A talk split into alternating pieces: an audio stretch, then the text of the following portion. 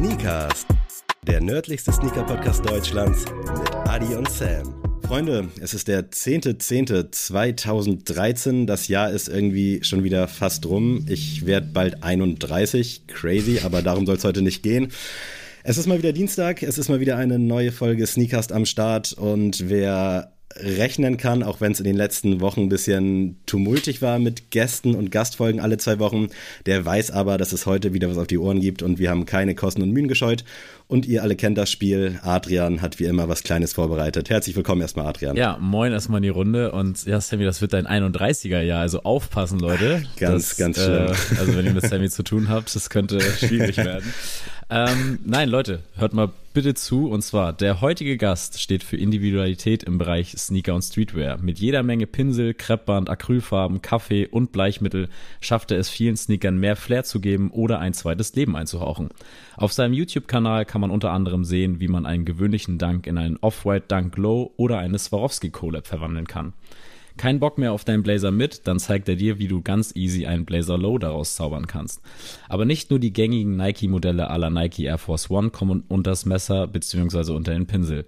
Ganz egal ob Vans Old School, New Balance 550, Adidas Gazelle, Reebok Club C oder Adidas Campus, alles findet hier Platz und damit ein herzliches Moin an Max Plor. Herzlich willkommen, Max. Schön, dass du da bist. Ja, moin, danke für die Einladung und wow, Hammer-Intro, wirklich. Das freut mich. äh, ja, ich glaube, Adrian hat schon viel eingangs jetzt erwähnt. Also, du bist wirklich an Kreativität, glaube ich, kaum zu überbieten. Äh, und wer deinen TikTok oder deinen Instagram-Kanal verfolgt, der wird wahrscheinlich auch denken, krass, was man irgendwie alles so aus Schuhen machen kann und vor allem wie. Äh, dementsprechend sind wir sehr, sehr froh, dass du heute hier bist, äh, uns ein bisschen Rede und Antwort stehst. Denn ich glaube, das ist jetzt auch so ein, so ein Feld, das wir selber auch, würde ich sagen, nur bisher laienhaft vielleicht bespielt haben. Customs ist ja generell so ein sehr dehnbarer Begriff.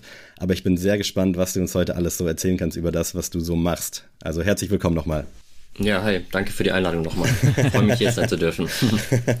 äh, vielleicht, wenn du Bock hast, äh, magst du dich nochmal in eigenen Worten äh, den ZuhörerInnen vorstellen? Ja, sehr gerne. Also kurz und knapp, mein Name ist Max, aka Max Blore. Ich bin auf TikTok, Pinterest, YouTube und Instagram äh, als Sneaker Customizer und Content Creator unterwegs.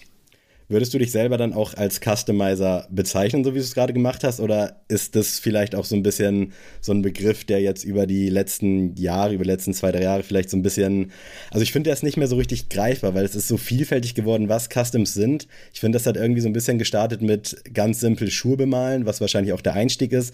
Aber irgendwie finde ich, kann man das, also mir fehlt irgendwie so ein Wort für das, was du machst. Weißt du, was ich meine? Also ich finde, das ist irgendwie ein anderes Level als das, was ich normalerweise sehe, wenn ich irgendwie Customs eingebe bei Instagram.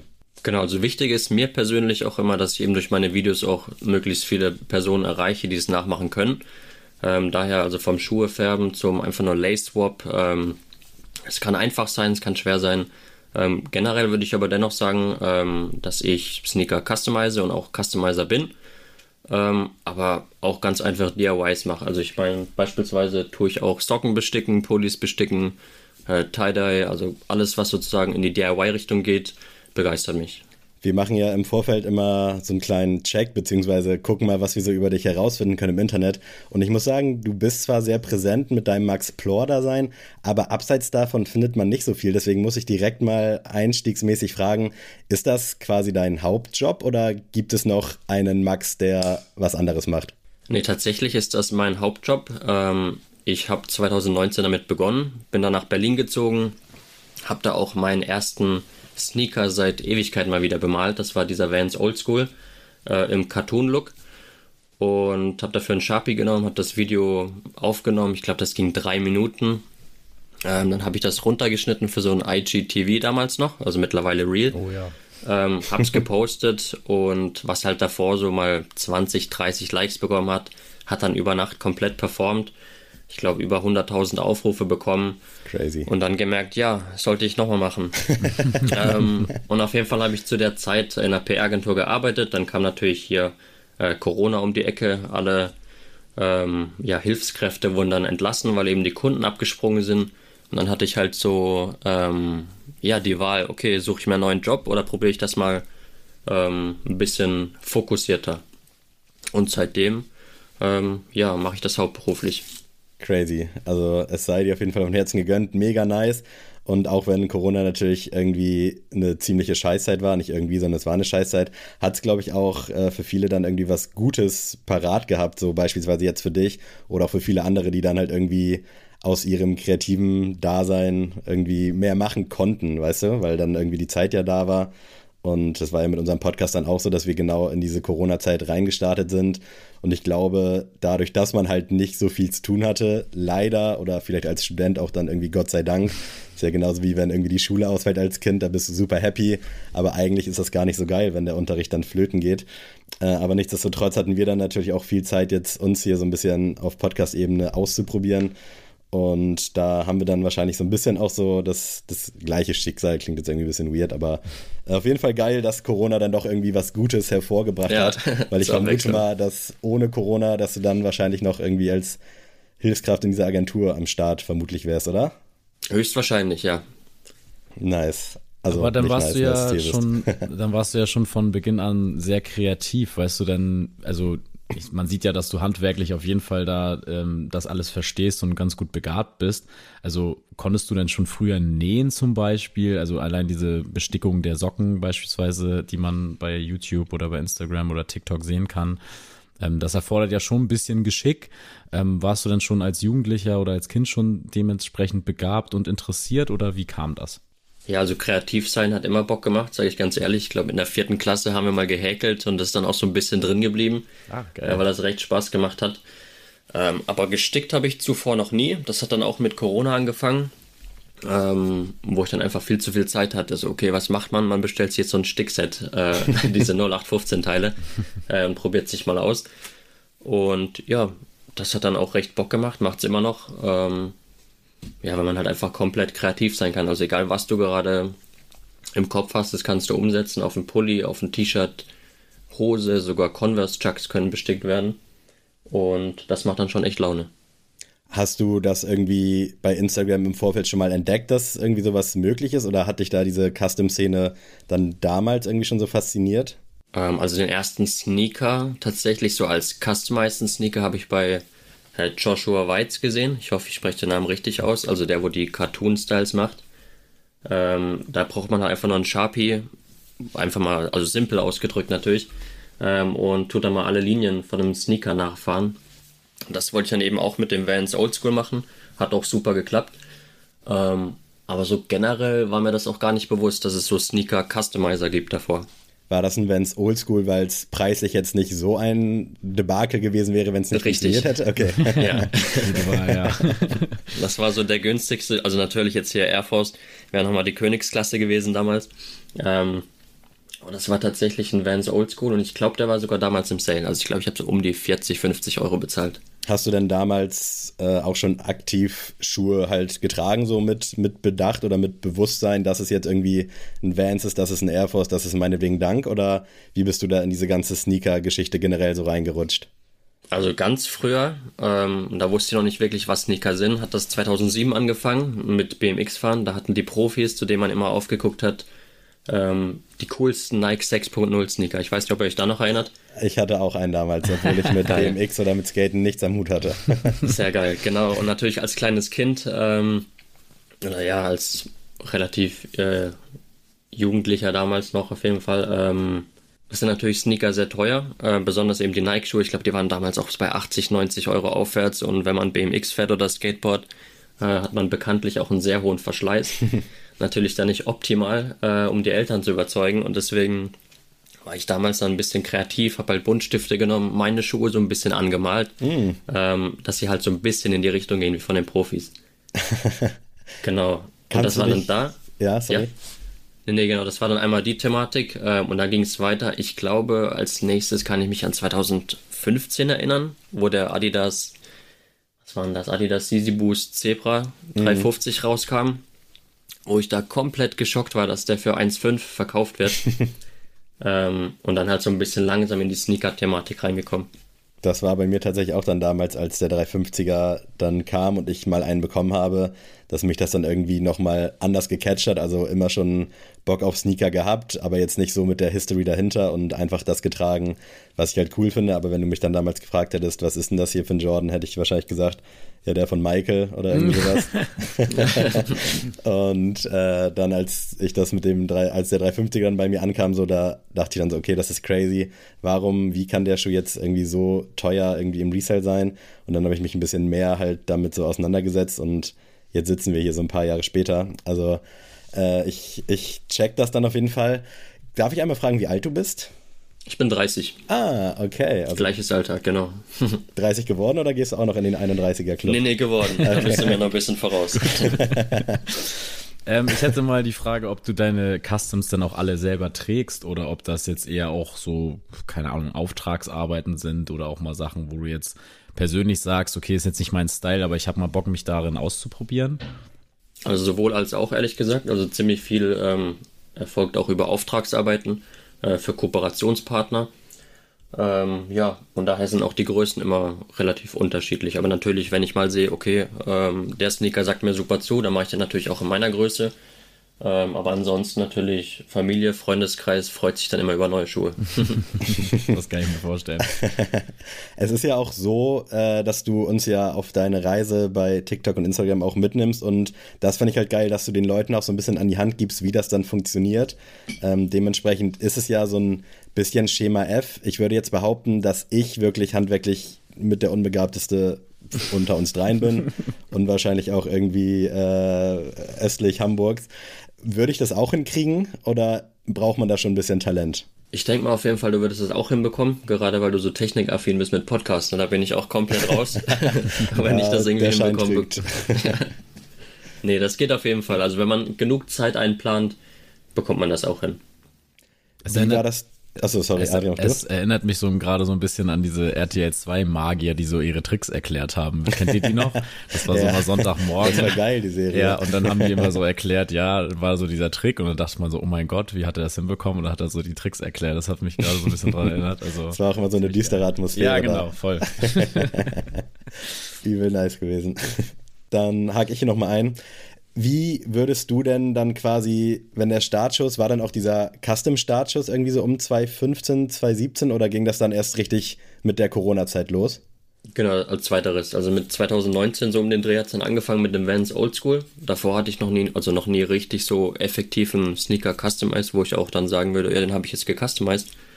Ähm, genau, und davor war es einfach nur so ein bisschen mal so die Sneaker- Szene so ein bisschen berührt mit Berührungspunkten. Jetzt Adidas Easy Boost 350 mhm. Zebra, ähm, wo ich glaube ich auch acht oder neun Stunden auf der Adidas-Seite verbracht habe, vergebens leider. oh ja, wir erinnern uns. Ja, ja und natürlich nachfolgend nochmal das ein oder andere Release. Ähm, aber so richtig so komplett drin war ich jetzt auch nicht damals was hast du dann neben, also ich sag mal so zwischen 2015 und bevor das dann mit deinem Customs losging, weißt du, was du da noch so getragen hast? Also war da auch Jordan ein Thema oder war das dann eher so die Adidas-Nische?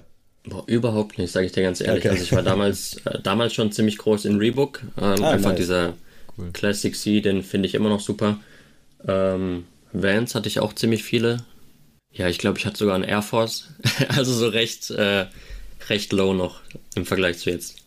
Und hast du anfangs auch mal darüber nachgedacht, dann Schuhe zu bemalen, so klassisch, was ja eigentlich so das Sinnbild von einem Custom war zu der Zeit? Ähm, in den frühen Beginn auf keinen also noch nicht. Hatte ich auch immer richtig aufgepasst, dass die Schuhe nicht dreckig werden, immer direkt hier mhm. mit dem Radierschwamm drüber nach dem Tragen, dass sie immer recht neu aussehen. ähm, aber das Ganze hat dann echt erst äh, mit dem Oldschool angefangen, 2019 um den Dreh. Gibt's dann, also du veränderst jetzt ja oder hast ja ganz schön viele verschiedene Modelle jetzt ja schon unterm Messer gehabt oder unterm Pinsel. Ähm, Gibt es jetzt so momentan so einen Sneaker, den du vielleicht auch in deiner Rotation hast, den du nicht verändern wollen würdest, weil du sagst, der ist genau richtig so? Puh, gute Frage. Also Silhouetten, ähm, das muss ich gerade kurz nachdenken. Also ich habe zum Beispiel einen Kif Air Force One vom Paris, äh, ah, Paris ah, nice. Store Opening. Ja. Den finde ich wunderschön, da würde ich auch niemals irgendwie mit dem Pinsel oder sowas dran gehen. Ähm, aber ansonsten, also so Soft Customizations wie jetzt Lace Swap äh, mache ich schon bei ziemlich vielen, muss ich ehrlich sagen. Da bist du, bist du da mit All Above Store gepartnert? Seid ihr oder seid ihr Buddies? Wie, das hatte ich nämlich auch gesehen, dass du da durchaus mal den ein oder anderen Schnürsenkel bei dir am Start hast. Und das ist ja eigentlich auch so die geilste Seite, was Schnürsenkel angeht. Genau, also kann ich auch nur empfehlen. Äh, das erfolgt aber alles unentgeltlich, also ich werde da nicht bezahlt dafür. Mhm. Ähm, ich verstehe mich einfach super mit ihm. Ähm, ja, und wenn man schon mal bei ihm bestellt hat, weiß man halt, dass man sich da richtig drauf verlassen kann, dass er einfach schnell ankommt. Und gerade bei Projekten bei mir, wenn die Last Minute reinkommen, ist es halt ideal. Vielleicht kannst du uns nochmal mitnehmen, wie sieht aktuell oder vielleicht auch zur Anfangszeit, wie sah da so ein Tag aus und wie sieht so ein Tag bei dir heute aus? Also wenn du sagst, du bist da jetzt Vollzeit am Start, wie kann man sich das vorstellen? Weil ich, wenn ich jetzt selbstständig wäre, das habe ich auch schon öfter hier erwähnt, gerade so die ersten Tage wüsste ich wahrscheinlich gar nicht, wo ich anfangen soll. Und hast du so einen geregelten Tagesablauf? Vielleicht kannst du uns da mal so ein bisschen abholen.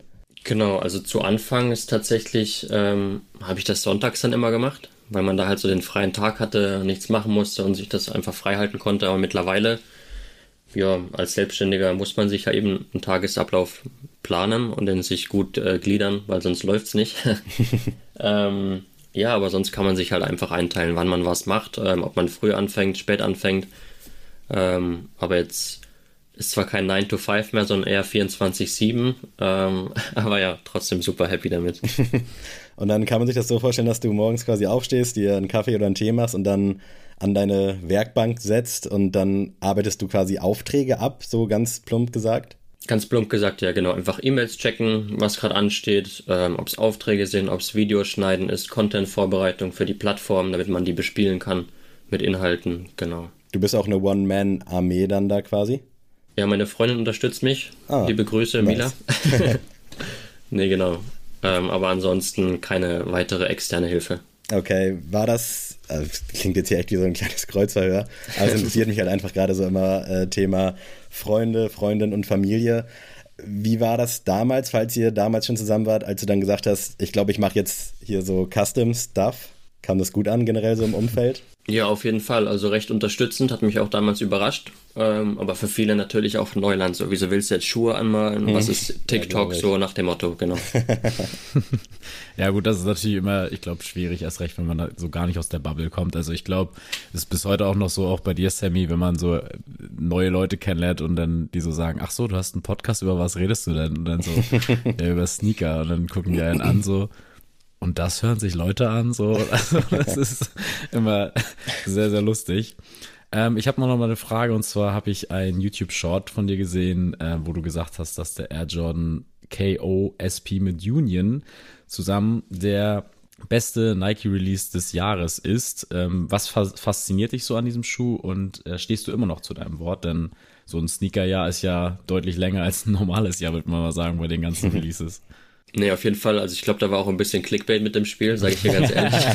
ist okay, ist okay. Und ich glaube, da war auch ein Ausrufezeichen mit Fragezeichen dahinter, mm, hinter dem ah, Titel, aber bin ich mir gerade nicht mehr sicher. Ja. Ähm, genau, aber auf YouTube oder generell, ihr kennt das ja, mm. ähm, Titel müssen ein bisschen catchy sein, Clickbait.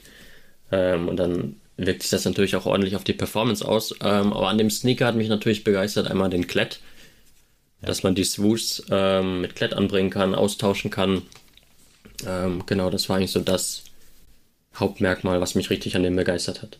Der ist ja allgemein jetzt, habe ich den Eindruck gehabt, nicht so gut weggekommen. Trotz Union, das war ja auch gerade zu der Zeit, wo Union eigentlich so Big Boss war. Ich weiß jetzt nicht, wie tief du bei solchen Sachen drin bist, aber es war ja dann irgendwie schon heiß erwartet, so ein Jordan mit Union und dann hat sich rausgestellt, dass es ein KO Jordan ist, dann irgendwie ein Low und dann war, glaube ich, relativ schnell so ein bisschen gähnende Leere, obwohl der Schuh an sich, glaube ich, überraschend oft an Füßen gelandet ist. Vielleicht ja. lag es daran, dass es eine Collab war, die irgendwann auch im Sale gelandet ist. Aber so im allgemeinen äh, Dasein hat er ja eigentlich nicht so gut performt, obwohl es ein geiler Schuh ist. Und ich finde auch, dass solche Videos wie die von dir auch dazu beitragen, dass halt solche Schuhe irgendwie ein bisschen geiler werden, weil ja. man sieht die nur, man nimmt dann so eine allgemeine Wahrnehmung wahr, okay, ist ein Brick, wie die Kids heutzutage sagen. Äh, und dann finde ich es halt geil, dass man sich auch mal irgendwie Schuhe rannimmt und dann auch irgendwie sagt, dass man die halt geil findet und dem Schuh dann quasi auch eine Plattform schenkt, ohne dass jetzt vielleicht auch jemand groß danach gefragt hat, weißt du? Auf jeden Fall, ja. Ich hatte dasselbe Video, was ich damals, also ich hatte glaube ich drei, vier Videos mit dem gemacht, wo ich einfach die Swoosh äh, unterschiedlich ausgetauscht hatte. Dasselbe hatte ich schon mal mit einem Air Force, das war auch mit so einem ähm, Swoosh Pack, ich glaube so weiße und schwarze Swoosh, One of One hieß mhm. der. Ähm, da hatte ich mal dann den Swoosh einfach umgedreht, so à la Travis Scott. äh, hier Dennis Rodman natürlich zuerst. Ja. Ähm, und das hatte, glaube ich, auf TikTok fast 30 Millionen Aufrufe und das ist schon krass. Krass. Ja, und das hat bestimmt natürlich auch bei Nike zum einen oder anderen Verkauf äh, geführt, sage ich es mal ganz, ja, voll. ganz vorsichtig. Ja, äh, genau, und das hatte ich halt nochmal mit dem ähm, Union Jordan jetzt versucht, hat auch recht gut performt, natürlich nicht nochmal hier 30, ähm, aber dennoch, also das kommt immer gut an und je simpler halt die Videos sind, desto, desto besser performen sie meistens auch. Ja, es ist ja auch irgendwie gerade bei TikTok vor allem noch so eine Schwierigkeit, wo Instagram sich langsam auch leider viele Scheiben von abschneidet, dass man halt irgendwie so gar nicht mehr so kalkulieren kann, wie performt jetzt ein Video eigentlich gut, was muss ich machen. Die Erfolgsrezept von vor einer Woche funktioniert jetzt eine Woche später nicht mehr so ganz, weil der Algorithmus da irgendwie wieder umgestellt wurde. Äh, wie sehr beeinträchtigt das vielleicht auch deine Arbeit dahingehend, dass man vielleicht auch andere Sachen bei TikTok machen wollen würde? Weißt du, was ähm, das, Ja, auf jeden Fall, das spielt auf jeden Fall eine große Rolle. Ähm, gerade in den Anfängen, als ich die ersten Videos gemacht habe, gingen die alle noch eine Minute, Minute 30. Mhm. Ähm, dadurch, dass eben der Algorithmus immer weiter angepasst wird und die Aufmerksamkeitsspanne der Zuschauer ähm, ja immer weiter sinkt, sage ich jetzt mal, mhm. Ähm, müssen die Videos natürlich immer kürzer sein. Ich glaube, was waren jetzt die letzten? Ich glaube, so sieben, acht Sekunden Custom-Videos. Das oh. waren von Start to Finish. Ja, den ganzen Schuh zeigt, crazy. das ist schon ordentlich, das ist richtig vollgepackt äh, im Vergleich zu einem Minutenvideo vorher. Es, es ist irgendwie auch ein nerviges Thema. Also Adrian und ich sprechen ja, drüber. Es ist, es ist krass, ne? Also ich, ich habe da riesen Respekt vor. Also ich versuche da ja auch immer so ein bisschen Videocontent von uns noch so auf den anderen Plattformen zu geben.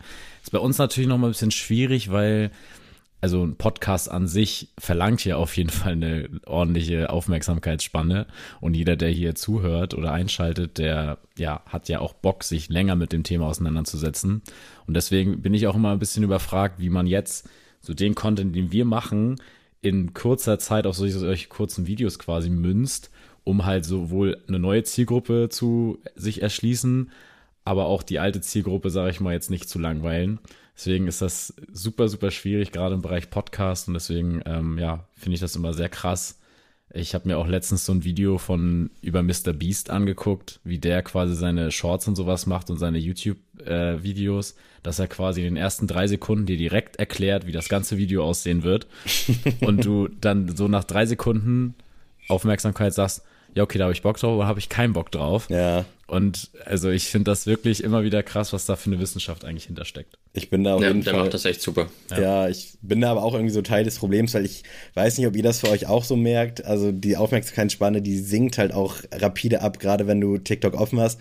Bei mir ist es so, dass wenn es dann Themen sind, die mich interessieren, dass ich da dann halt dranbleibe, auch wenn da jetzt nicht irgendwie ein catchy Clickbait-Phrase oder irgendeine fragwürdige Aussage am Anfang getätigt wird. Also ich schaue mir das dann halt auch gerne an, aber ansonsten merke ich bei mir halt auch so, wenn ich sehe, oh, eine Minute, boah, ganz schön lang. Also die habe ich jetzt wirklich nicht. Und dann denke ich mir so, Alter, was bist du eigentlich für ein dummer Typ? Ja, wirklich. Also eine fucking Minute. Und da denke ich mir schon, ah, nee, kann, kann ich jetzt nicht. Habe ich, hab ich keine Zeit für oder irgendwas rede ich mir ja. dann ein. Das ist so dumm, wirklich. Oh. Ähm, ich habe noch mal eine Frage und zwar zu einem weiteren Video, was ich von dir gesehen habe. Und zwar hast du dir oder hattest du auf jeden Fall in der Hand den, die Zusammenarbeit von Mischief mit Tiger, den Wavy Baby. Und da möchte ich gerne mal wissen, falls du ihn noch hattest oder hast du ihn mal an den Fuß geschnürt und wie performt er bitte am Fuß? Weil ich kann mir das mit diesen Wellen überhaupt nicht vorstellen als Sohle. Ja, also ich hatte den tatsächlich zweimal bekommen beim Release. Einmal habe ich den mittlerweile verkauft, weil ich ein bisschen aussortieren musste. Natürlich durch die ganzen Customs sammelt mhm. sich halt auch ordentliche was jeden Monat. Ähm, ich hatte den schon am Fuß ähm, Finde den auch immer noch überragend. Einfach die Idee dahinter ist ja, witzig. Mega geil. Ähm, aber du kannst ihn halt nicht äh, tragen. Also da kannst du nicht laufen. Das ist wie so auf, was waren das? Diese Plastikstelzen in der Schule? Mm. Diese Kreisrunden, wo man mit so Schnüren, so in die, äh, in die Richtung geht das, genau. Aber ist dann das ist leider untragbar. Die, ist denn, also merkt man das auch in der Insole, dass man da so ein bisschen tiefer geht oder ist das wirklich trotzdem so eine flache Ebene? Du merkst einfach nur, du läufst irgendwie ganz merkwürdig. Genau, also über den Untergrund merkst du gar nichts, wenn du sie anhast. Immer noch eine gerade Innensohle, ah, okay, aber ja. natürlich, also fühlt sich natürlich an, als wäre das richtig, ähm, richtig hohe Plateauschuhe. Crazy. Hat das also, vielleicht ja. auch aus Customer-Sicht dann was mit dir gemacht, wenn da Vans Oldschool so dein erster Schuh war und dann, das war ja ein big, big thing damals, äh, diese ganze Geschichte. Äh, hatte das auch so ein bisschen was, so einen emotionalen Wert für dich? Da habe ich jetzt tatsächlich noch nie drüber nachgedacht, aber ich glaube, so innerlich hat mich das bestimmt schon eher abgeholt, deswegen. okay, nice. Äh, auf jeden Fall ein krasses Ding gewesen. Generell, äh, Mischief ist ja hart unterwegs, äh, was vielleicht auch im weitesten Sinne so Customs angeht. Also die 97er mit dem Blut drin oder meinen wir auch der Big Red Boot. Wie siehst du Mischief da? Ist das für dich irgendwie so eine große Inspirationsquelle? Schaut man dazu auf? Kann ich jetzt so gar nicht sagen tatsächlich, aber ich finde es natürlich immer super, wenn ich sehe, was die Neues machen. Gerade auch wenn es ein bisschen in Anführungszeichen gefährlich ist, wie es bei dem Vans-Sneaker, wo sie verklagt wurden. Mhm. Ähm, aber einfach, dass sie um die Ecke denken, das begeistert mich ziemlich. Ähm, ich habe noch mal eine Frage und zwar, man sieht ja ähm, immer mehr eigentlich, dass jeder einen Panda-Dank trägt oder gerade also bei den jüngeren ähm, Leuten sehe ich das, dass sie eigentlich nur Air Force One in weiß, Panda Dank und dann wird schon schwierig. Gerade für jemanden wie dich, der sehr kreativ ist und auch sehr individuell einfach so Sachen anfertigt.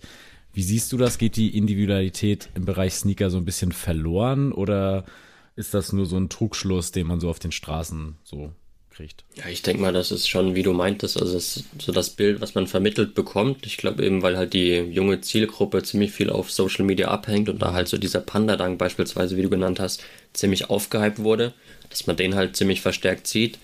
Ähm, aber natürlich Air Force hat man früher schon, also vor vielen Jahren, an ziemlich vielen Füßen in der Innenstadt gesehen.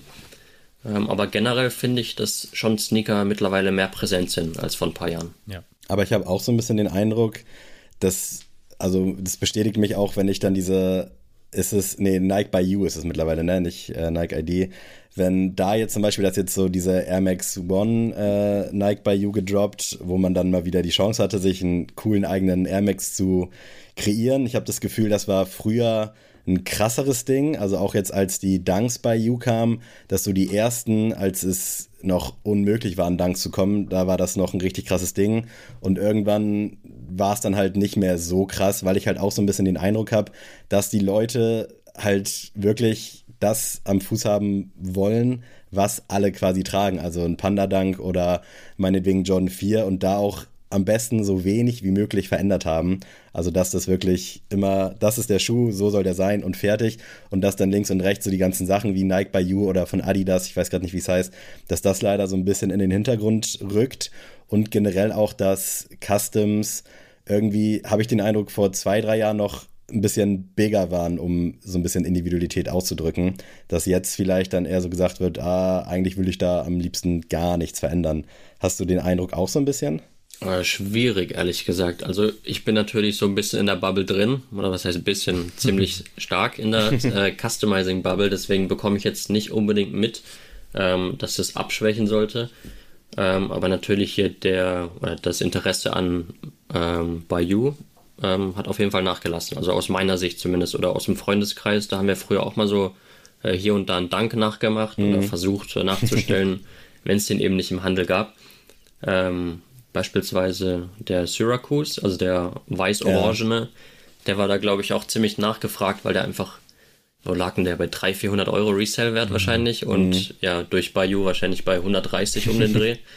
da war das dann schon ziemlich lukrativ. Aber wenn man dann mal so bedenkt, dass man sich ja eigentlich auch geil kreativ ausleben könnte, und ich zähle auch zu den Leuten, die sich dann damals einen Heineken-Dank einfach nachgebaut haben, irgendwie finde ich das so ein bisschen schade eigentlich. Ich weiß nicht, wie du generell so diese äh, Nike by You Sachen siehst, ob du da auch irgendwie so ein bisschen aktiv bist, weil eigentlich ist es ja so ein bisschen das, was, oder es ist ja genau das, was du eigentlich auch machst mit Schuhen, nur dass du es dann quasi direkt über Nike machen kannst. Beschäftigst du dich mit solchen Sachen? Also käme das für dich in Frage, dir da was zusammenzubauen oder dann doch lieber selber gemacht? Nee, nee, also äh, besonders auch als Grundlage fände ich super. Damals beispielsweise ähm, die Swarovski-Sneaker, den, äh, den Nike Dunk Low, den All White, den hatte ich auch mit Bayou gemacht weil zu dem Zeitpunkt gab es keine weißen Dunks. Also die ja. sind ja mittlerweile überall vertreten, aber damals hast du wirklich keinen bekommen. Ja. Dann habe ich mir den anfertigen lassen, ging auch glaube ich so vier, fünf Wochen oder so, dann war der da.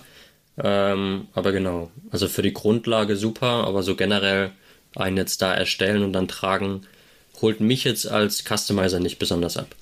Ich muss auch mal dazu sagen, ich finde ja auch immer es spannend, dass sich Leute, also da haben sich Leute irgendwo an den Schreibtisch gesetzt, darüber geredet und diesen Schuh entworfen. Und das sind auf jeden Fall kreativere Menschen, als ich es bin.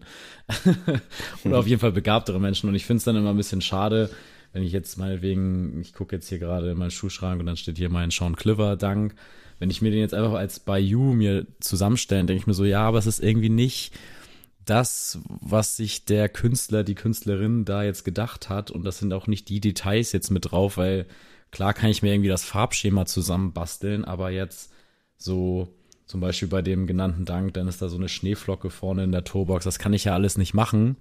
Und klar, wenn du einfach nur dieses Farbschema so als Dank irgendwie haben willst, geht das natürlich klar. Aber jetzt irgendwie seinen Grail nachzubauen, um halt eins, zwei oder so zu sparen im Endeffekt, finde ich, hat immer so ein bisschen Fadenbeigeschmack, weil ich mir so denke, dann weiß ich nicht, kaufe ich mir lieber einen anderen coolen Sneaker, als jetzt, ähm, ja, mir jetzt den XY-Dank äh, jetzt nachzubauen bei Nike, bei You. Genau das, was mir mit meinem Heineken-Dank halt auch passiert ist. Ja, so. Also genau. irgendwie war die Sehnsucht so groß und äh, ja, ich habe den dann auch relativ schnell wieder abgegeben, weil mich dann doch irgendwie nicht so gehuckt hat und da hat mich dann generell auch so ein bisschen dieses Nike by You-Thema verloren. Ich finde es eigentlich geil. Ich fand es auch cool jetzt mit den MX1, auch wenn ich da teilweise ganz komische äh, Kreationen gesehen habe. Äh, wo ich dann dachte, ja, nee, irgendwie auch da wieder bin ich so ein bisschen Teil des Problems, weil eigentlich ist es voll geil, wenn du so deinen eigenen One-of-One-Schuh da hast oder dir irgendwie einen geilen MX by You aufbauen kannst. Aber ich bin halt auch so, ich verliere dann irgendwie doch schnell oder ändert sich meine Laune. Vielleicht ist es eher das oder mein Geschmack, dass ich dann denke, ja gut, gerade wenn ich dann vier, fünf Wochen warten muss auf das Ding und dann kommt das und denke ich so, oh, also da, keine Ahnung, gab es da ein paar Bier vorher oder was ist denn hier jetzt passiert? Das recht beim Heineken, dann gab es ein paar Bier vorher wahrscheinlich. ähm, ja.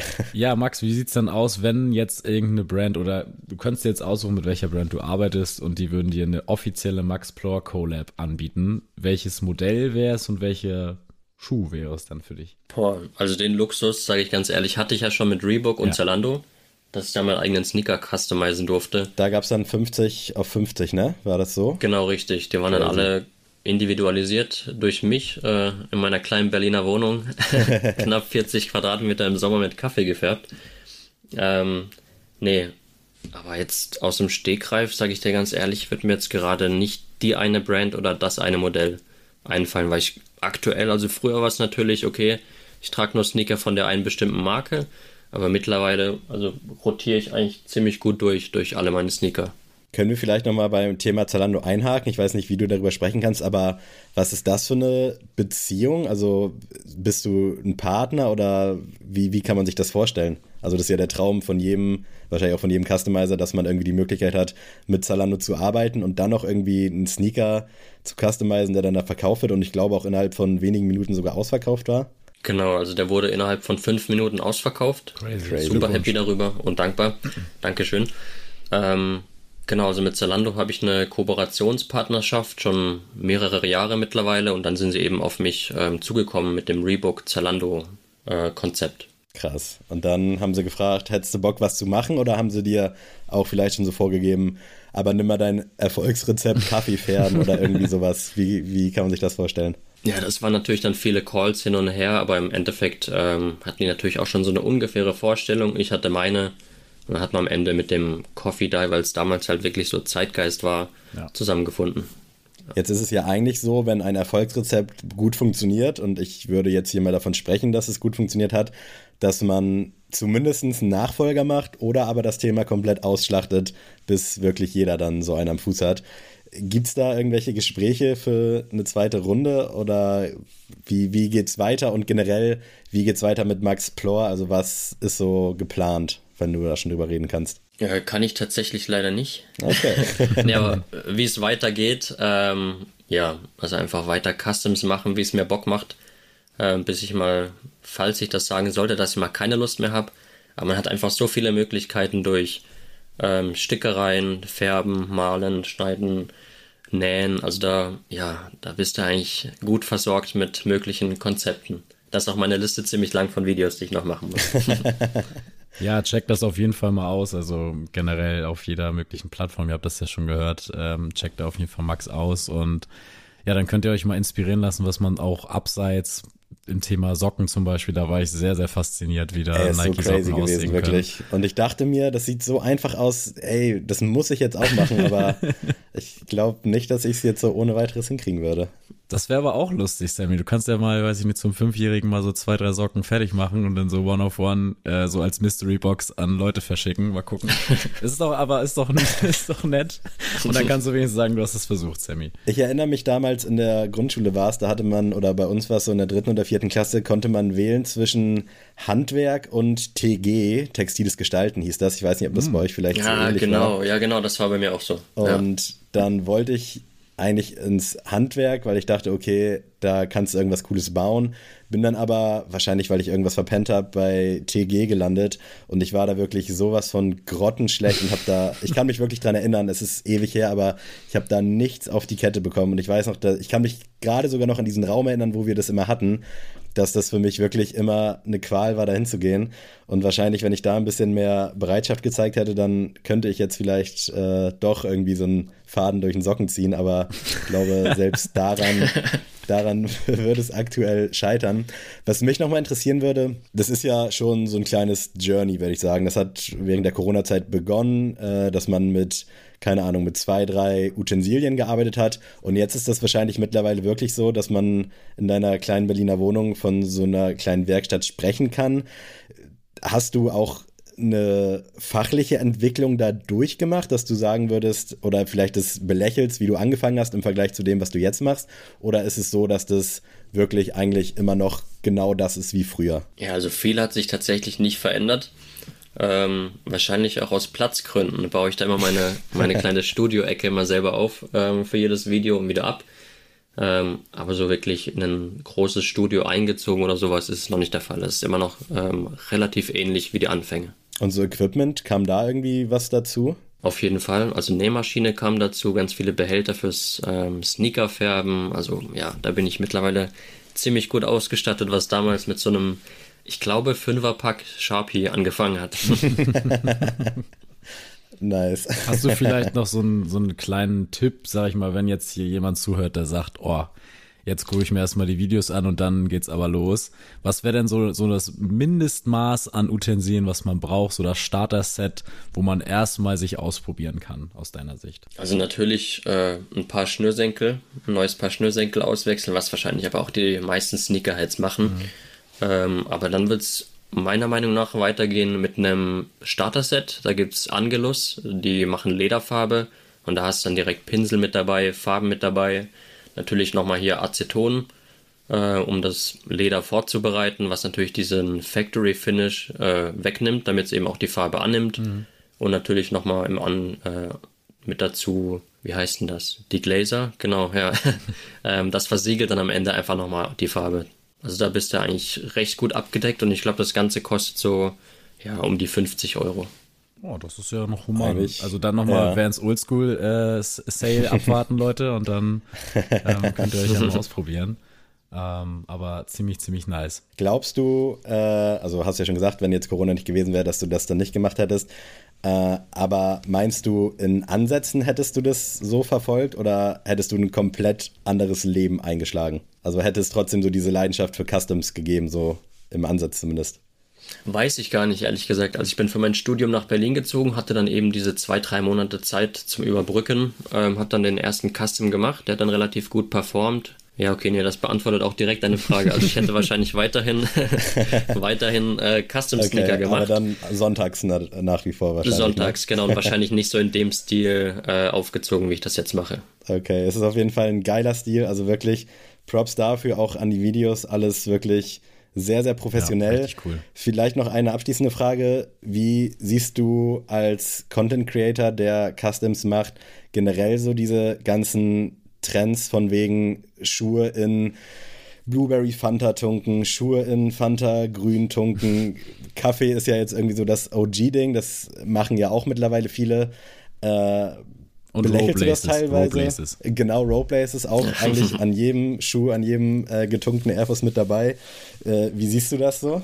Ja, ich finde das super. Das gibt natürlich zum einen äh, mir unendlich äh, Content-Möglichkeiten äh, aber zum anderen, ja, Kreativität gibt, hat da keine Grenzen. Also du kannst wirklich alles nehmen zum Sneakerfärben, übertrieben gesagt. Ähm, deswegen, also je kreativer, desto besser. Und wenn es mal richtig um die Ecke gedacht ist, dann finde ich es natürlich umso besser und begeistert mich. Ich glaube, dieses Eintunken in irgendeine Flüssigkeit ist aktuell oder war jetzt die letzten Monate auf jeden Fall sehr dominant. Gibt es schon irgendwas, was du vielleicht so als Insider weißt, was vielleicht so das nächste große Ding ist? Also mir fällt da absolut nichts ein, weil ich dahingehend nicht kreativ bin, aber hat man da schon irgendwas gesehen oder hast du da bei TikTok, bist du da auch manchmal so ein bisschen am links, rechts gucken und Inspiration sammeln? Also was natürlich mit dem ganzen Färbel-Thema ähm, ziemlich gut performt hat, ist mittlerweile aber auch das Nähen, also dass man ähm, Sneaker selber ähm, komplett zusammenstellt von null. Und ja, natürlich hier äh, Reverse Swoosh draufnähen ist auch ganz groß, Stimmt, immer ja. noch. Ähm, ja, also da nimmt mittlerweile auch jeder einfach irgendeinen Sneaker, dreht den Swoosh um und fertig ist der Custom. ähm, aber ja, also gibt ziemlich viel, was man machen kann und was gerade angesagt ist. Ich bin auf jeden Fall sehr gespannt, was wir in deinen weiteren Videos sehen können. Also wirklich äh, einfach geil. Ich liebe das, wenn Leute so kreativ sind. Vielleicht auch, weil ich es nicht sein kann und mir dann vorstelle, dass ich es auch sein könnte. Aber wirklich dick, dicke Props äh, an, dein, an dein Schaffen. Richtig nice und krass, was du vor allem jetzt auch in den vier Jahren oder so da aufgebaut hast. Ja, ist ja unfassbar. Dankeschön. Ja, dann äh, Leute, die vielleicht noch nicht hier eingeschaltet haben zuvor und jetzt äh, durch Max ja jetzt auf den Podcast gekommen sind. Wir ähm, schließen immer unseren Podcast ab mit etwas off-topic, ein bisschen, dass man die Person und uns auch noch ein bisschen anders von der anderen Seite kennenlernt. Und da gibt's immer eine Top 3 zu einem ja, möglichen Thema. Kann die Lieblings-Eissorten sein, das können, keine Ahnung, die Lieblingsserien sein. Das haben wir jetzt schon 201 Folgen gemacht. Heute die 202. Und äh, ja, Max, was hast du für uns mitgebracht? Ja, lange habe ich überlegt, was ich da Schönes für euch haben könnte. Aber was dir wahrscheinlich noch nicht gefragt wurde, was sind eure drei Lieblings-Pokémon? Oh, geil. Das Krass. ist mega gut.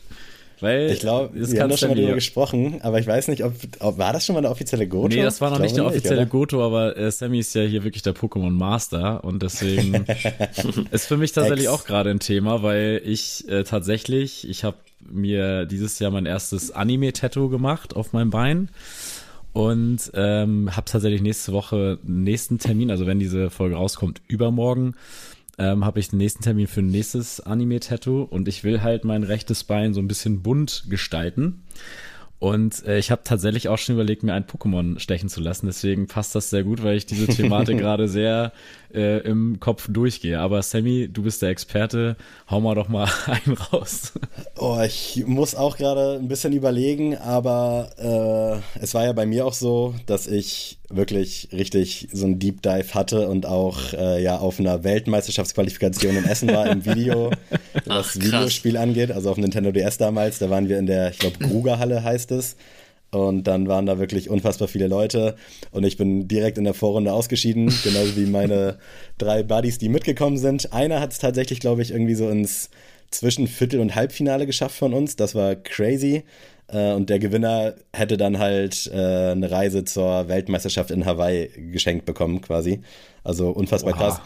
Dementsprechend war das Heftig. damals aber auch schon so, dass man so ein bisschen abwägen musste zwischen Lieblings-Pokémon und Pokémon, was halt auch wirklich im Kampf sinnvoll ist. Also da musste man dann wirklich so, äh, so knallhart denken und dementsprechend hat sich bei mir so ein bisschen das dazu geführt, dass ich die Pokémon, die ich dann damals in meinem Team hatte, dass ich die auch irgendwie persönlich als Lieblings-Pokémon verbucht habe, so über die Zeit. Und das war eine lange Zeit. Deswegen, lange Rede, kurzer Sinn. Ich starte mit vielleicht auch so einer Art Klassiker äh, mit Simsala, der bei Oh, mir ja. damals äh, Hellboy hieß, weil mein Homie, der mir den gezüchtet hat bei Pokémon, dem einfach diesen fürchterlichen Namen gegeben hat. Ich will jetzt gar nicht so deep diven, aber es hat mich so abgefuckt, dass mein Simsala einfach Hellboy hieß. Es war wirklich auch unangenehm, wenn man online gekämpft hat oder so. Ganz, ganz schlimm. Aber Simsala, äh, ja, glaube ich schon iconic. Abracadabra Simsala, so diese Evolution und halt einfach auch ein verdammt gutes Pokémon, auch wenn die Spezialverteidigungswerte zu wünschen übrig ließen. Aber das ist ein anderes Thema.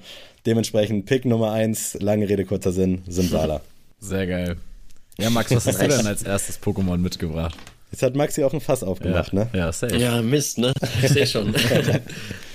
Also tatsächlich so eine Top 1 gibt's bei mir gar nicht. Äh, Ich habe aber drei natürlich äh, notiert und das als erstes habe ich mal stehen Despota.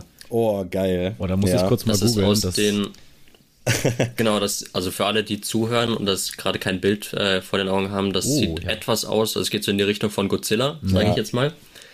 und stammt nicht aus den ersten 151, sondern eher aus den 152 bis 252, Ja, also aus der zweiten. Knowledge am Start. Mm. Gefällt mir.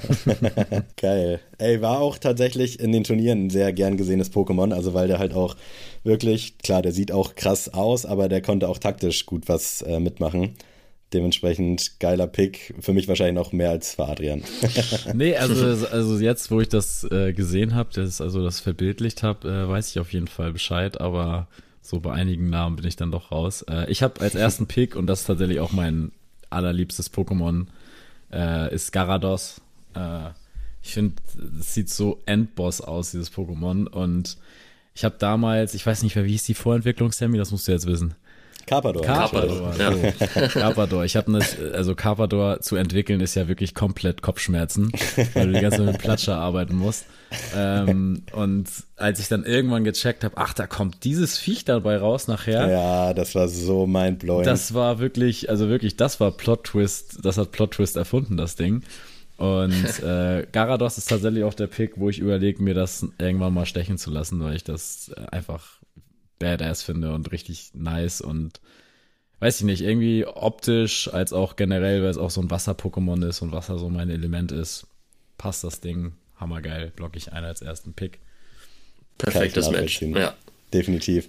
Und auch hier im äh, Game äh, sehr, sehr oft gespielt, weil sehr, sehr gutes Starter-Pokémon als Position 1 tatsächlich.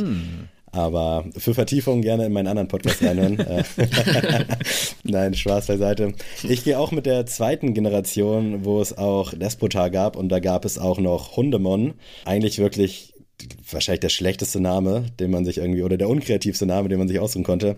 Aber Hundemon war so ein schwarzer Doggo, so ein bisschen auf Akani angelehnt, aber halt so vielleicht also die Badass-Variante. Äh, einer meiner Lieblings-Pokémon damals gewesen. War tatsächlich auch das erste, was ich dann im Game auf Taktik trainiert habe. Bis sich dann herausgestellt hat, als wir ein bisschen mehr drin waren, dass es halt wirklich einfach ein Gurken-Pokémon ist. Und ich habe da wirklich viel Zeit rein investiert. Aber nichtsdestotrotz habe ich den geliebt und habe den auch immer dann ab und zu mal am Start gehabt, wenn es mal in den Kampf ging. Alter, ich klinge wie der krasseste Nerd, ne? das ist geil, das ist mega. Ähm, ja, Hundemon auf jeden Fall äh, geiles Ding, sieht geil aus und äh, aus einer der besten Generationen wahrscheinlich mit der Generation 2. Wen hast du noch mit, Max? Ja, witzig, aber ich hatte tatsächlich als zweites auch Hundemon aufgeschrieben. Geil, Hab's krass. gerade einmal in die Kamera gehalten, dass ich das auch hier schwarz auf weiß habe. nee, Nice. genau, also ich habe ich hab früher die Karten gesammelt und Hundemon aus der Neo-Serie, Oh, ja, die ah. hat mir eigentlich richtig gut gefallen. Deswegen auch gut im Kopf geblieben. Krass. Also bei den Karten war ich nie so drin. Das war für mich echt immer nur so sammeln und tauschen, aber äh, da habe ich so, so gar kein Knowledge. Aber ich habe es halt auch immer gefühlt und aber liegt auch daran, weil ich halt alles gesammelt habe, ne, so gefühlt. Aber sehr nice. Aber kann ich auch sehr verstehen. Also ich habe die Karten tatsächlich auch gesammelt und äh, ja, wer schon den Podcast gehört hat, weiß, dass ich Anfang Corona ja meinen ganzen Ordner verkauft habe und dadurch meine Miete bezahlen konnte. Deswegen, also haben die Pokémon-Karten da auf jeden Fall nochmal ihr Übriges getan. Äh, ich gebe im zweiten Pick den, also ich weiß gar nicht, da muss Sammy mir jetzt aushelfen, wie er performt, weil ich habe den einfach immer nur optisch sehr gefeiert und zwar ist es Gengar. Den fand ich einfach immer nur cool, wie er aussieht. Ist also einfach so ein, ja, ich würde jetzt mal sagen, lila Gespenst mit so feuerroten Augen. Und ich fand es einfach immer sehr ästhetisch. Aber ob der jetzt was taugt oder jetzt einfach nur so ein Poser ist, keine Ahnung. Kann ich dir natürlich sagen. Hat tatsächlich auch stattgefunden, weil sehr, sehr krasse Spezialangriffswerte. Gut. Und mit Psychokinese, Donnerblitz, ich glaube, der konnte auch Flammenwurf erlernen, hatte der auf jeden Fall auch einen niceen Attackenpool. ähm, dementsprechend auf jeden Fall ein guter Pick und einer meiner besten Homies, äh, der hat den auch gespielt und auch auf dem Turnier. Ähm, dementsprechend äh, kann man auf jeden Fall machen und sollte man vielleicht auch machen. Also wenn ich, Also- wenn ich ins Halbfinale, wenn ich auf Hawaii will, muss ich Gengar spielen, auf jeden Fall, habe ich gehört. Ey, wenn du Garados als ersten hast äh, und dann noch Gänger mit im Team, hast du schon mal eine ganz gute Base. Gut, also sehr gut. ist schon, schon gut ausgewählt. also die Optik macht da doch was her. Ich tue mich wirklich ein bisschen schwer mit meinem dritten Pick. Äh, ich habe mir hier auch gerade noch mal so ein paar Leute aufgezogen, äh, also reingezogen, was es, was es da nicht alles gibt, damit ich nichts vergesse. Aber ich glaube, ich es ist halt einfach so, dass ich die Pokémon, die ich damals in meinem Team hatte, und die ich, mit denen ich viel Zeit verbracht habe, äh, so in mein Herz katapultiert haben. Deswegen noch, auch aus der zweiten Generation, tatsächlich, glaube ich, sogar im Pokédex direkt hinter Hundemon, äh, Sedra King. Die ah. Weiterentwicklung von Sepa und Semon aus der ersten Edition. Ähm, ich weiß gar nicht mehr, wie man den entwickeln konnte, aber das ist so ein, ja, so ein Seedrache. Auch ziemlich geil. Äh, Habe ich auch damals der Optik wegen in mein Team geholt.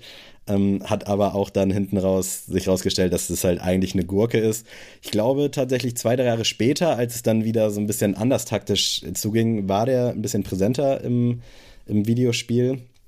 Aber ja, zu meiner Zeit damals leider nicht. Dementsprechend leider eine Gurke gewesen, aber eine geile Gurke und äh, Cedra King, falls du es hörst. Ich habe den tatsächlich noch auf. Ich habe noch eine Edition, wo alle meine Pokémon drauf sind. Äh, falls ich wirklich eines Tages dann mal Vater werde und es noch die Möglichkeit gibt, die dann irgendwie auf den DS zu ziehen, äh, auf eine neue Edition, dann wird mein Sohn oder meine Tochter auf jeden Fall direkt krasseste, äh, krassen Pokémon dabei haben. Lange Rede, wieder mal kurzer Sinn. Sorry, es ist gerade wirklich äh, ein Genuss für mich. Äh, Sedra King als, als letzten Login. Geil. Max, was hast du noch dabei? Äh, als drittes habe ich Pichu. Das ist sozusagen die Vorentwicklung von Pikachu, sieht auch relativ ähnlich. Mhm. Äh, und auch aus der zweiten Generation Pokémon. Nice. Ist auch einfach, einfach so, weil Pikachu zu Mainstream ja. war, oder? Ähm, tatsächlich, also ich sammle die Karten wieder seit äh, nice. Corona angefangen hat. Und ja, es gibt ähm, gerade fürs Kino, für die Kinobesuche damals hatte man immer so eine Karte bekommen. Ich glaube, die bekannteste war diese, ja. Diese Mew-Promo, die so ein bisschen. Diese ägyptisch angehauchte war das, oder? Richtig, genau. Ja. Ähm, und da gab es dann insgesamt nochmal 50 andere Promokarten und eine davon ist diese Pichu-Karte. Bist du denn jetzt auch schon nach Amsterdam gedüst, ins Van Gogh Museum? Nee, tatsächlich nicht. Äh, bin es zwar relativ nah noch dran, ähm, hier Süddeutschland, ähm, aber ich habe gesehen, also ich glaube, für die nächsten zwei, drei Wochen ist das alles ausgebucht. Mhm. Ähm, ja, mal gucken, ob ich es noch schaffe, aber da ist ja schon ein ordentlicher Ansturm. Ja, voll. Das also, war krass. Ich weiß nicht, du hast mitbekommen, Adrian, dass ja, da jetzt ja, gerade voll. so eine Pikachu-Karte? Ja. Okay. Das ist crazy. Also ich bin Ende des Monats tatsächlich in Amsterdam. Deswegen. Und ich glaube, ich glaube nicht, dass es die da noch gibt, aber ich muss gestehen, ich hatte das gesehen, als ich aus dem Urlaub zurückkam und habe wirklich überlegt, weil ich noch Urlaub hatte, ja, vielleicht einfach mal jetzt nach Amsterdam, äh, kannst du ja mal machen. Hab dann aber auch gecheckt, dass halt alles ausgebucht ist und da hatten auch in Facebook-Gruppen dann Leute gefragt, ob man irgendwie was hooken kann und dann meinten die, ja, ich bin da auf der Ecke, ich frag mal nach und sowas und dann hieß es schon, ja, kommst halt, kriegst du nur, wenn du irgendwie ein Ticket hast und das ist wohl aktuell sehr schwierig. Aber auf jeden Fall ein geiles Ding, geile Promo und auch eine sehr, sehr geile Karte in meinen Augen, dieses Pikachu. Definitiv. Feier ich. Äh, ich gehe mit meinem dritten Pick, tatsächlich glaube ich ein sehr untypischer Pick, aber Tragosso äh, ich finde den irgendwie, es ist auch, also ich habe tatsächlich, als ich die ganzen Pokémon-Karten verkauft habe, Anfang Corona, habe ich äh, mir so meine Lieblingskarten so rausgesammelt, die ich als Kind auch immer so am besten fand.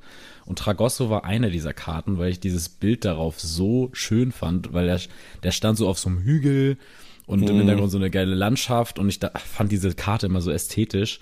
Und auch da wieder keine Ahnung, ob der irgendwie mal was kann. Aber ich habe auch letztens irgendwie so ein TikTok gesehen, wo dann so diese Geschichte von Tragosso, warum dieses, warum dieser Skelettkopf quasi ja. auf seinem Kopf ist und so. Also irgendwie ziemlich geil und äh, ich hätte eigentlich Mewtwo auch noch genannt, aber das ist ja auch ein bisschen, bisschen offensichtlicher Pick. Ich glaube, das ist auch so ein Mainstream-Pokémon. Aber Tragosso aus dem Grund, weil ich das als Kind auch einfach immer schon geil fand, nehme ich den als dritten mit rein. Und das wäre jetzt mein, mein Starter-Set, Sammy. Was sagst du dazu? ja, Tragosso, also Knogger, die Weiterentwicklung ist auf jeden Fall badass, aber findet tatsächlich gar nicht statt. Ich glaube auch, dass das ein Gesteins-Boden-Pokémon ist. Ja, habe ich ja gerade offen. Sehr anfällig, sehr anfällig äh, für Wasserattacken. Ähm, Dafür habe ich ja meinen äh, Gar äh, Garados dabei. Das, das stimmt, aber so schnell kannst du gar nicht wechseln, wie der dann da äh, zur Sau gemacht wird. Aber nee, ist ein geiler Pick, fühle ich auf jeden Fall auch und äh, generell so aus der ersten Generation.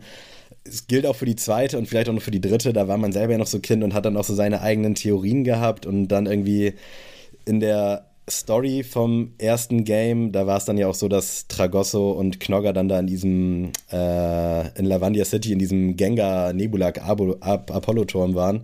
Und dass es da dann halt so eine Story gibt, dass dieses Tragosso halt irgendwie die ganze Zeit auf seine Mutter wartet. Ja, genau. Und dann entpuppt sich da der Geist irgendwie als Knogger und oh, wunderschön wirklich. Aber ich will jetzt nicht hier weiter abnören, ey. Dafür, dafür sind die Leute nicht da.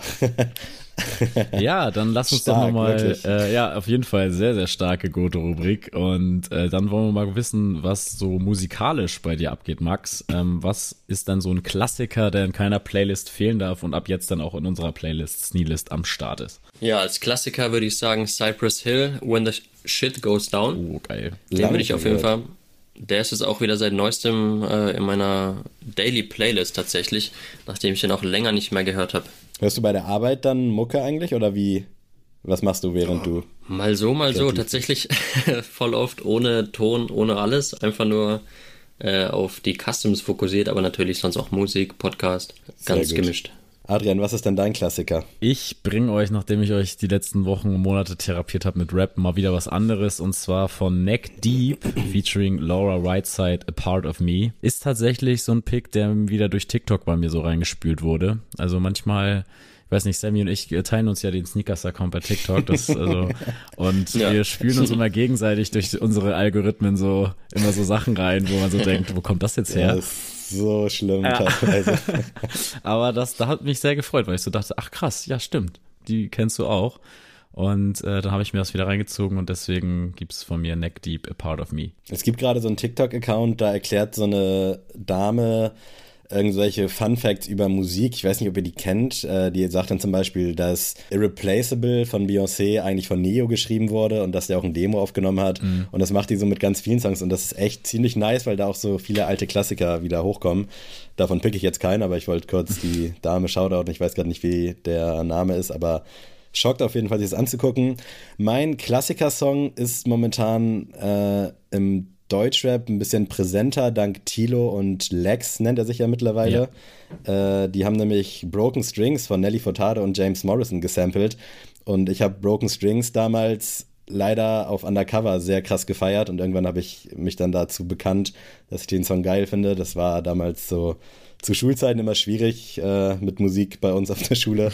Da durftest du nicht alles feiern. Äh, aber Broken Strings fand ich übel geil und äh, ich fand auch den Song von Tilo und Lex echt nicht schlecht, aber der Originalsong Broken Strings, der ballert noch mal ein bisschen mehr. Deswegen gibt es den für euch auf romantisch. Was ist denn dein neuer Song? Genau. Soll ich anfangen? Ja, mach mal. Ja, gerne. Dann starte ich rein. Trifft auf jeden Fall auch den Berliner Zeitgeist. Und ich weiß nicht, ob du des Öfteren im Görlitzer Park unterwegs bist, aber KIZ hat eine Hymne auf diesen Park geschrieben. Ich glaube, von dem sollte man sich vielleicht so ein bisschen fernhalten, aber als eingefleischter oder mittlerweile eingeschweifter Berliner äh, eingefleischter Berliner, ist es vielleicht gar nicht so schlimm, wie äh, man so hört, aber Görlitzer Park von KIZ fand ich übel nice, äh, hat mir auch richtig Spaß gemacht, weil das letzte Album, Rap über Hass, das war mir irgendwie ein bisschen zu laut und da fand ich jetzt Görlitzer Park als Intro-Song eigentlich ziemlich geil, weil genau das ist das, was ich von KIZ eigentlich ein bisschen mehr feier, auch wenn ich so auf diese Auf die Fresse-Songs auch cool finde. Aber das war geil, war erfrischend, freue mich da aufs Album und bin gespannt, was da kommt. Und diese Performance da beim Reeperbahn Festival, wo ich leider noch in Griechenland war, da habe ich mich echt geärgert, dass ich da nicht am Start sein konnte. Aber Shoutout KIZ. Was habt ihr dabei? Max, hau raus. Ähm, als modernes, ähm, modernen Song habe ich einmal von Gunner, Fuck You Mean, auch ah, durch nice. TikTok tatsächlich ja. gefunden. Äh, da ist es sehr präsent und ja. Habe ich aber auch durch TikTok, also ich hatte so das Gefühl, ich kannte den Song schon und dachte dann so, hä, ist das nicht irgendwie ein älterer? Aber ich glaube, der ist gar nicht so alt, oder? Nee, nee tatsächlich von 23 habe ich okay, gesehen. crazy. Irgendwie hatte ich so, hat sich so angehört, als ob man den schon seit Ewigkeiten kennen müsste und ich schon wieder so richtig late für die Party gewesen wäre. Aber war dann anscheinend nicht der Fall. Aber nicer Song. Ist perfekt für TikTok auch, ne? Voll. Ja. Äh, ja, bei mir gibt es mal wieder was Neues auf die Ohren und zwar äh, nicht deutschsprachig, auch nicht englischsprachig. Ihr wisst ja schon, ich höre auch russischen Rap und Italienisch und Französisch immer was, auch wenn ich es nicht verstehe, aber wenn der Vibe stimmt. Und heute kommt mal was aus dem Balkan und zwar von Klinac Moltiva. Ich habe äh, übersetzt, es heißt Gebet. Es ist so ein bisschen mm. trappig und ich feiere das extrem. Deswegen äh, gönnt euch das mal. ist immer, ich finde es immer ziemlich spannend, so neue Kulturen, neue Länder, so die Musikindustrie sich ein bisschen anzugucken. Mhm. Also gerade so K-Pop und so kennt ja jeder, so was da abgeht, aber ähm, finde ich immer sehr spannend, was da so im Hype ist und der Song hat mir sehr gefallen. Ähm, ja, Ihr müsst nicht googeln und jetzt nochmal zurückspulen. Ihr könnt einfach Ab in die Sniles gehen. Genau, da ist er. ich hatte das, als ich in Tunesien war, da lief dann auch teilweise mal Mucke so im Fernsehen und dachte ich so, oh geil, da war dann auch so viel italienischer Rap und sowas. Und dachte ich so, nice, ey, das pumpst du jetzt, dann hast du so richtig neuen Shit, wenn du wieder nach Hause kommst. und dann war ich wieder in Deutschland, also ist jetzt auch schon sieben, acht, neun Jahre her. Und dann ah, der Vibe irgendwie so komplett gefehlt. So wenn du dann irgendwie in Buxtehude sitzt und da so italienisch, tunesischen Rap ballerst, da dachte ich so, ja, komm, nee, das ist es nicht. Lass gut sein. Deswegen, ich finde es immer nice, auch wenn man so aus anderen Ländern dann mal sowas mitkriegt, äh, wenn man da die Möglichkeit hat und sich da dann noch drauf einlässt. Aber wie gesagt, in Deutschland hat es bei mir dann leider nicht so funktioniert. Nichtsdestotrotz, äh, was funktioniert hat, war diese wunderschöne Episode, Max. Vielen, vielen Dank für die Insights, für die Einblicke in dein Schaffen. Hat auf jeden Fall Bock gemacht und gerade wenn man halt die kürzeren TikToks dann in der Vergangenheit so gesehen hat, ist es geil, dass man halt irgendwie mal so ein bisschen Hintergrundinformationen bekommen hat. Ich hoffe, dass sich der Algorithmus dahingehend nochmal ändert, dass man vielleicht ein bisschen mehr zeigen kann und nicht jetzt innerhalb von drei Sekunden irgendwann alles gesagt haben muss. Aber es war auf jeden Fall sehr, sehr schön. Vielen, vielen Dank dafür. Äh, falls du irgendwie noch Bock hast, was loszuwerden, dann wäre jetzt der perfekte Zeitpunkt. Ja, erstmal vielen Dank für die Einladung, hat mich sehr gefreut. Und falls ihr den Jungs noch nicht folgt, folgt ihnen auf Spotify, TikTok, Instagram, ihr wisst Bescheid. Überall. Wir können es jetzt noch zehn Minuten weiter aufzählen, wahrscheinlich so viele Plattformen, wie es aktuell gibt. Ja, Leute, echt vielen Dank, dass ihr eingeschaltet habt. Ähm, wie gesagt, äh, checkt Max auf jeden Fall aus, wenn ihr es nicht schon gemacht habt. Und ähm, ja, dann hören wir uns nächsten Dienstag wieder in alter Frische. Vielleicht auch wieder nur zu zweit. Mal gucken, mal hören. Und Vielleicht auch mal alleine einfach. Wer oh, weiß das, das schon? Wäre wär auch spannend. Wer weiß das schon? Nein, Leute, habt eine schöne Woche. Ich hoffe, dass äh, das verregnete Hamburg bis dahin nicht mehr verregnet ist. Und ähm, ja, wir hören uns. Tuesday is Tuesday. Haut rein! Auch von meiner Seite aus, Leute. Haut rein. Äh, bis dann. Danke für alles. Und ja, Max, wenn du Bock hast, verabschiede dich gerne von diesen wunderbaren Menschen da draußen. Ja, danke fürs Zuhören. Ihr seid die Besten. Und bis nächsten Dienstag. Tschüssi.